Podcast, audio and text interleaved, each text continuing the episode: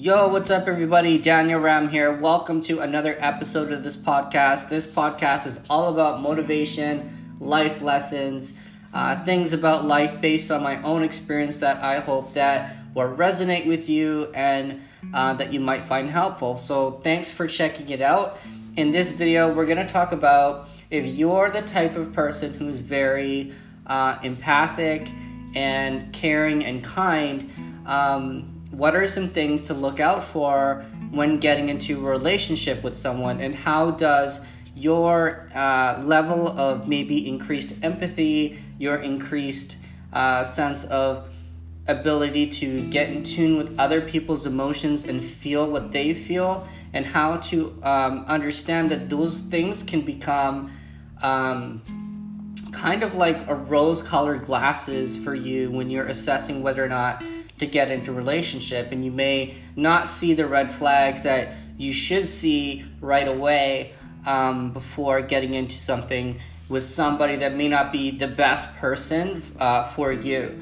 So um, what often happens is with people who are very optimistic people who are emotionally intelligent very connected to their emotional center and who are very empathic where they can feel other people's pain and they want to be able to help ease that pain for them in some way. Often we look at the relationships that we get into with people in that sense of um, because of the optimism, because of the empathy, because of the emotional connectedness, we often look at people as maybe they don't have the qualities as of yet, but maybe we can help them attain it. We want to help them become better people. And um, often we don't look at the person as they are.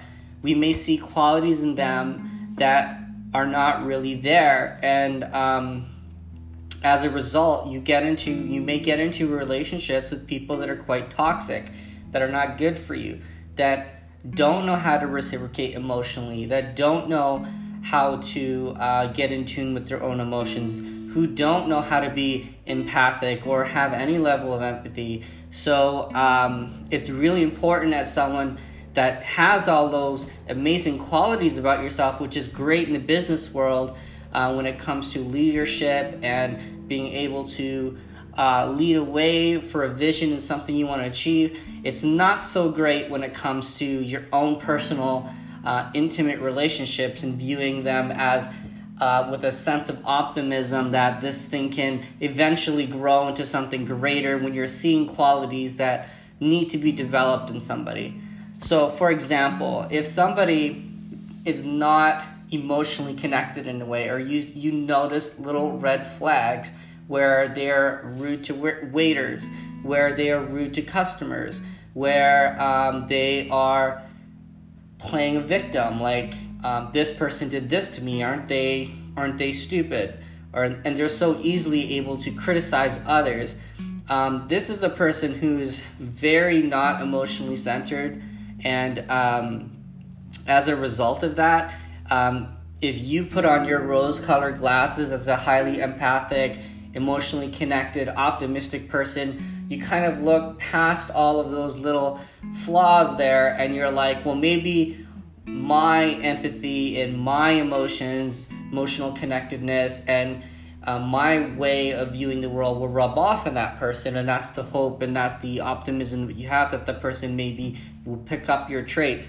The reality is that's not going to happen. The person that you're getting involved with is not looking at you as a source of uh, inspiration to become a better person, most likely. That's a very rare kind of relationship um, and is often not an intimate one. When it comes to intimate relationships, you get the person as is. So if they're a shit person, they're gonna remain a shit person and they may hide it from you for a while because they see all these admirable qualities about you, but eventually it comes to the surface in many different ways and it's a shocking revelation the further you go to realize just how shitty of a person that is. And it's a rude awakening.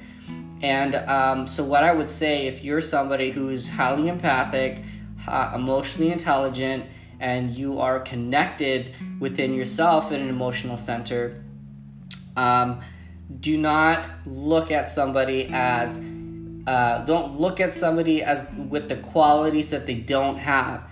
Look at them as with the qualities that they have that they have already. Take them as is. It's like if you were to go to the used car lot to buy a car, you're not buying the car thinking it's going to be a Lamborghini, it's going to drive with the most performant engine. You're going into the used car lot knowing that that car um, is as it is, right? You're buying it as it is. And when you're viewing a relationship, um, it's really important to take off those rose colored glasses and be with the optimism that you have and hoping that people can become better people by your presence and your um, with your presence and your ability to give and your ability to connect and um, and all that stuff put that all to the side because yes, some people will take they take that on, but for the most part they won't. You're buying a car as is when you get in this in this situation of getting into a relationship with somebody. So they better have those qualities that match you. And if they don't, then it's better off to keep that as either a friendship or walk away and find somebody that is better emotionally connected, understands emotional intelligence, has the same optimistic drive, and um, you know is it has a level of empathy and understanding for each other. So um, that's basically what this podcast was about. I really hope it helps you guys. Thanks for checking out this episode and i will catch you in the next one all right? See you